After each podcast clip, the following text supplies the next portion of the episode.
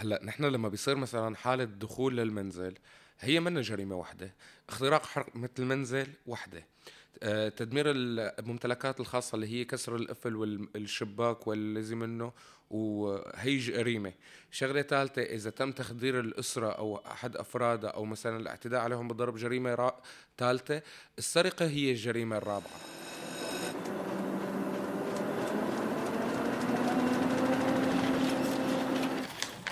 عنب بلدي. بودكاست.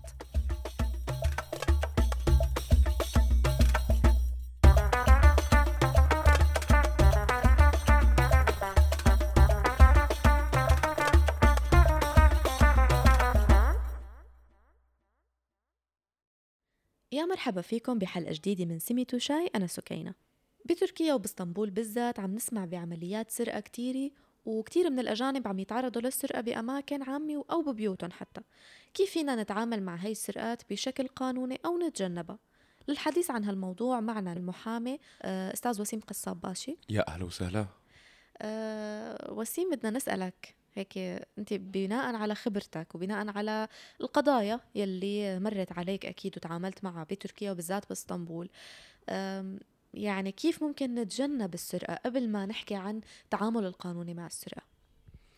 هلأ دائما لما نحن بنحمي حالنا من السرقة أفضل بكتير من إنه تصير السرقة ونروح نشتكي. فأنا دائما بقول إنه آه إذا المنزل أو السيارة أو المكان ما كان كتير محصن فهذا الشيء بيضرنا لإلنا بالبداية. لأنه حتى لما بتروح بعض الأغراض الثمينة يلي هي ثمينة بموضوعها وليست ثمينة قيمتها. يعني مثلا من كم يوم كان في حالة سرقة لخاتم امرأة أخذته عن أمها المتوفاة. هذا حتى لو عوضها السارق شو ما عوضها ما راح يكفيها عن الخاتم يلي راح. آه، برضو لموضوع إنه دائما البيوت يلي قريبة من مراكز الشرطة بتكون أغلى من غيرها والبيوت يلي ضمن ستا أو اللي ضمن كاميرات مراقبة وكذا وانظمه حماية هذا بتكون أغلى من غيرها لأنه أنت عم تضمن سلامتك وسلامة عائلتك.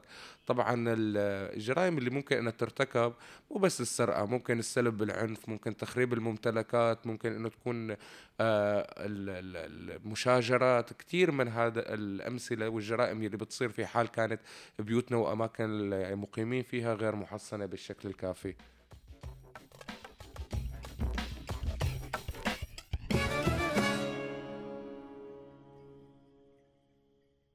أماكن أوقات آه، وسيم ما عم نقدر نحصن حالنا. يعني مثل ما قلت ما في مو ستة بناية عادية آه، مكان مثلا عام آه، حتى لو أوقات يعني جل من لا ينسى أوقات حتى ممكن ننسى نقفل. في ناس حتى ضمن الستيات عم بيتم سرقتها بطريقة عن طريق الاتفاق مع الجوفنليك يعني حتى في في هي شغلات عم بتصير. فأوقات ما عم نقدر نحصن حالنا ما عم نقدر نضمن سلامتنا وحم... والحماية الكاملة لنا طيب في حال فعلا رجعنا على بيتنا اكتشفنا إنه في سرقة صارت بالبيت. كيف ممكن نتصرف؟ وشو الخطوات القانونية اللي لازم نمشي فيها؟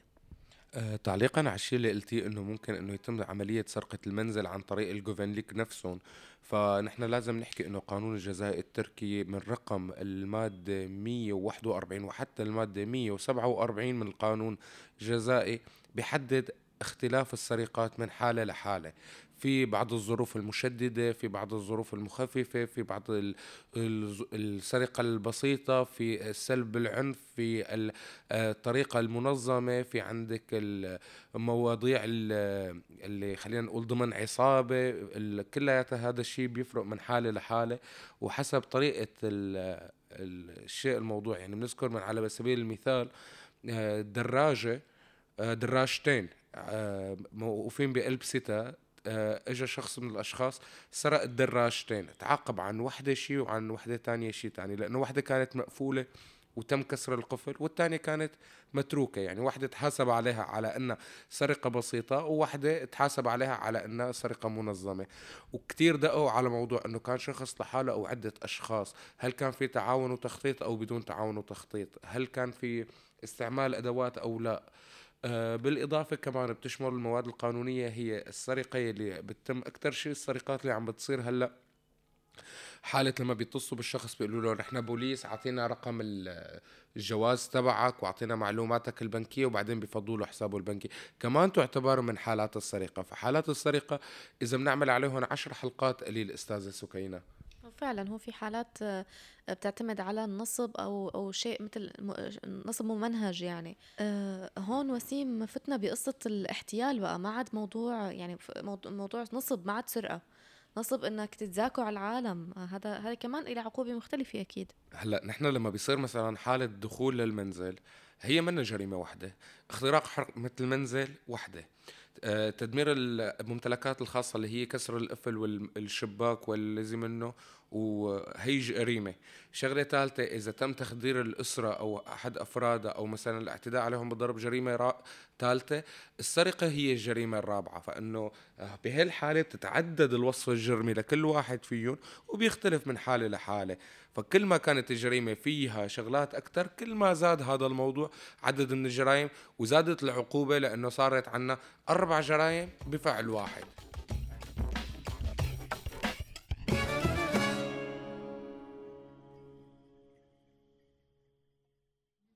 طيب هلأ نحن إذا في حال مثل ما قلنا رجعنا على البيت اكتشفنا إنه في سرقة صارت بالبيت. شو الخطوات القانونية اللي لازم نبلش فيها؟ في حال نحن دخلنا ولقينا إنه البيت مكركب وحدا فايت على البيت وأخذ أغراض مباشرة بنتصل على 112 بيجوا هن وفي عن وبيجيبوا معهم كتيبة من أولاي يير هذا قسم بكل منطقة في منه. بيجوا بيسحبوا البصمات الموجودة بياخذوا بصمات الأسرة وبيشوفوا كاميرات الجيران وبيعاينوا مكان الجريمة وكل شو بيبلشوا تحقيق. وأول ما بيلاقوا يعني راس الخيط مباشرة بيبعتوا عناصر بتجيب الأشخاص المشتبه فيهم بيتم التحقيق معهم وإعطاء إفادتهم موجودا لدى المدعي العام وإما تحويلهم على آه، السجن المركزي وإما إذا كانت العقوبة أقل من سنتين يعني دخلوا بس ما سرقوا وما كسروا وما عملوا أي شيء بيتم إخلاء سبيلهم ولكن تحت توقيع حتى نهاية الدعوة. في حال طب في حال سرقوا شيء ممكن يستردوا شيء يسترد شيء المسروق من المسروقات بأغلب الحالات اللي بتصير بعد ما يصير عملية السرقة لما بتكون نقود في حال ما انصرفت مباشرة أول ما بيمسك المجرم بيتم تجميد آه، حساباته البنكية وأرصدته. في حال كان متصرف بالمال فهو بهالحالة آه، رح ينسجن زيادة عن الموضوع.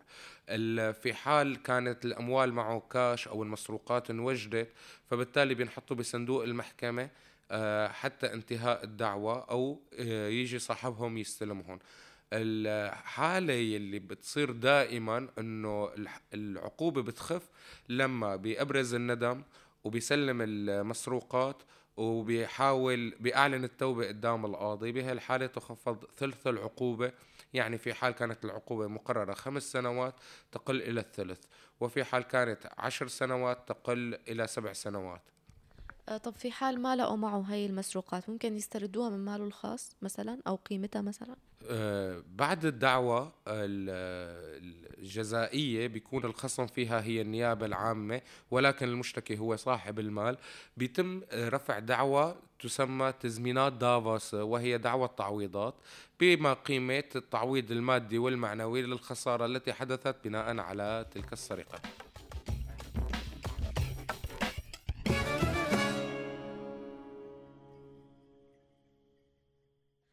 طب بحال الحرامي فات على البيت ونحن موجودين فيه هون شو أول تصرف لازم نتصرف ولا نحمي أنفسنا ولا نحفظ حقنا بالبداية آه بهيك لحظات أكيد قد ما أعطينا تعليمات رح يتلبك أصحاب آه، المنزل بسبب عنصر المفاجأة يلي رح يصير.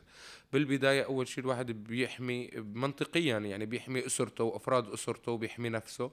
وبعد منها آه، ممكن إنه يصرخ يلم الجيران. إذا كان معهم أسلحة آه، يعني السلامة اولا دائما وابدا. فيسرقوا وبعد منا مباشرة بيتم إخبار الشرطة بعد ما نكون وصلنا لمكان آمن إذا كان معهم أسلحة أو ما شابه. أما إذا كان فرد ونحن كثرة بالمنزل ممكن إنه تلقي القبض عليه أنت من وتعيط تجيب الجيران من هون لحتى يتم الحصول. آه على وصول الشرطة في حال كانت مجموعة من الأشخاص طبعا ذكرنا فأنا ما بنصح أنه تتم المقاومة حفاظا على السلامة. وفي طبعا كثير من شركات التأمين يعني مثلا إذا أنا عندي موجودات تحف أثرية وما شابه أنا فيني أعمل تأمين لمنزلي ضد السرقة. في حال انسرقت مباشرة أنا بستدعي الشرطة بس مشان تكتب ضبط وبطالب بقيمة المسروقات من شركة التأمين. وشركة التأمين بتطالب اللصوص وما شابه عن هذا الموضوع. طب إذا كان السرقة صارت بمكان عام آه، ما انتبهنا مثلا مواصلات سوق أو غيره من الأماكن المزدحمة مثلا هي بتصير كتير بإسطنبول بتعرفوا خاصة الأجانب شو لازم نعمل أول ما نكتشف السرقة؟ المادة اللي بتنظر بهي الحالة المادة 141 و 142 141 إذا كانت عملية نشل من مكان متروك مثل آه، الطرقات والأماكن المفتوحة. مثلا حضرتك نسيتي شنطتك وهو أخذ الشنطة. هل تعتبر سرقة أم إيجاد؟ بهي الحالة القانون كتير واسع وفضفاض من هاي الناحية ولكن المادة اللي بتنص عليها هي من سنة لثلاث سنوات عقوبة آه، بحكم أن بيمتنع الوجود الشرط الروحي أو النفسي من عناصر الجريمة، نحن ما فينا ندرك إنه هذا السارق أو الموجد للمال هل هو كان بنيته السرقة أم بنيته الحصول على الشيء دون وجه حق. بهي الحاله آه نحن إذا فقدنا شيء أو اكتشفنا إنه تم السرقة من فرد أو من عدد من الأفراد مباشرة لازم نتجه لأقرب مركز شرطة في حال ما تمكنا من إلقاء القبض عليه ولم الناس في حال ألقوا القبض عليه مباشرة نتصل على 112 بتجي الشرطة بتستلمه من الطريق للمجرم وبتخلصوا الشغلات اللي كان عم ياخذها بدي ضيف لما بيكون الشخص مثلا ممكن كتير إنه بحارة عتمة مثلا يوقف يحط سكين على رقبة شخص ويقول له هات جزانك هي بتختلف لأنه بتصير هي الجريمه المنصوص عليها هي جريمة السلب بالعنف غصب فياما قانونا جوري بموجب هذا القانون بتبلش من 12 سنة آه، ولا تزيد عن المؤبد في حال لم يكن حدوث أضرار جسدية للشخص ولكن هو سلب بالعنف أو عن طريق السلاح. فبهي الحالة بتكون العقوبة مشددة أكثر وبرجع بأكد سلامة الشخص أهم من سلامة الأموال. والموضوع آه، في حال تطور أكثر من هيك ممكن أنه مباشرة آه، يطلع قرار حماية للشخص ودوريات الشرطة تضل بدائره. يعني مثلا في عدد من السرقات اللي تم ملاحظتها بمدينة إسطنبول هن ما عم يسرقوا من هذا الشخص بحاجة المال هن عم يسرقوا من هذا الشخص بقصد الإضرار به لأنه هذا الشخص يعني آه هن مثل تكسير راس أو كذا يعني كثير بتصير هي بين التجار أو مثلا بيعطيه أمانة مشان يعلم عليه بيقوم بيبعث له حدا يسرقه. طبعا المحرض والمشترك وال وجودهم هدول بيشدد العقوبة وبيتعاقبوا هن بذات نفسهم. وبالحالات حتى تواجد شخص عم بيراقب الطريق يعتبر نوع من أنواع المتدخل بالجريمة كمان يعاقب بعقوبة السرقة. كل جريمة آه، تمت تعاقب آه، بنجاح تعاقب معاقبة سرقة. كل آه، جريمة سرقة لم تكمل عناصرها يعني ما تمكن من السرقة تخفض إلى الثلث. شروع بالسرقة. شروع بالسرقة ولكن لا يوجد كلمة شروع بالقانون التركي فتخفض إلى الثلث.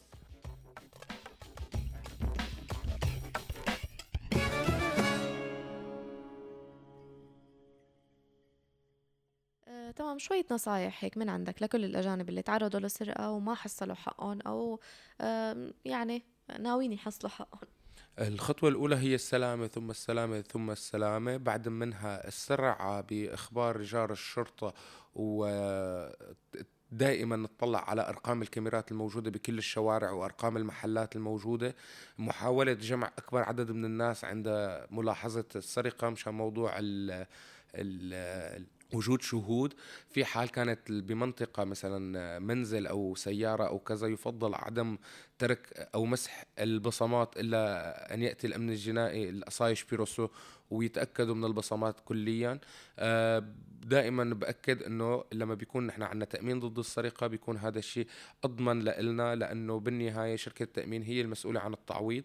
وفي حال نحن تم إلقاء القبض على الجنات قبل تصرفهم بالمال فهذا المال نسبة عودته أكبر بكتير.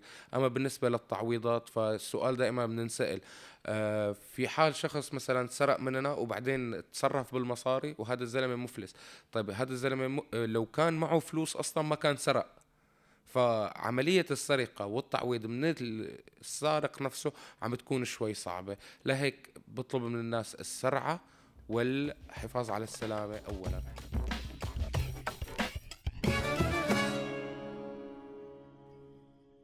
شكرا كثير لك دكتور وسيم على هاي المعلومات المفيدة عن جد.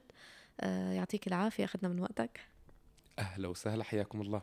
لهون بتكون خلصت حلقتنا. انطرونا بحلقة جديدة من بودكاست تيمو توشاي إذا عندكم أي سؤال أو استفسار اتركوا لنا إياه على صفحات عنب بلدي على فيسبوك إنستغرام وتويتر فيكم تسمعوا كل حلقات سيميت وشاي على Apple Podcast Google Podcast SoundCloud Stitcher وأنغامي كنت معكم أنا سكينة المهدي من عنب بلدي بودكاست.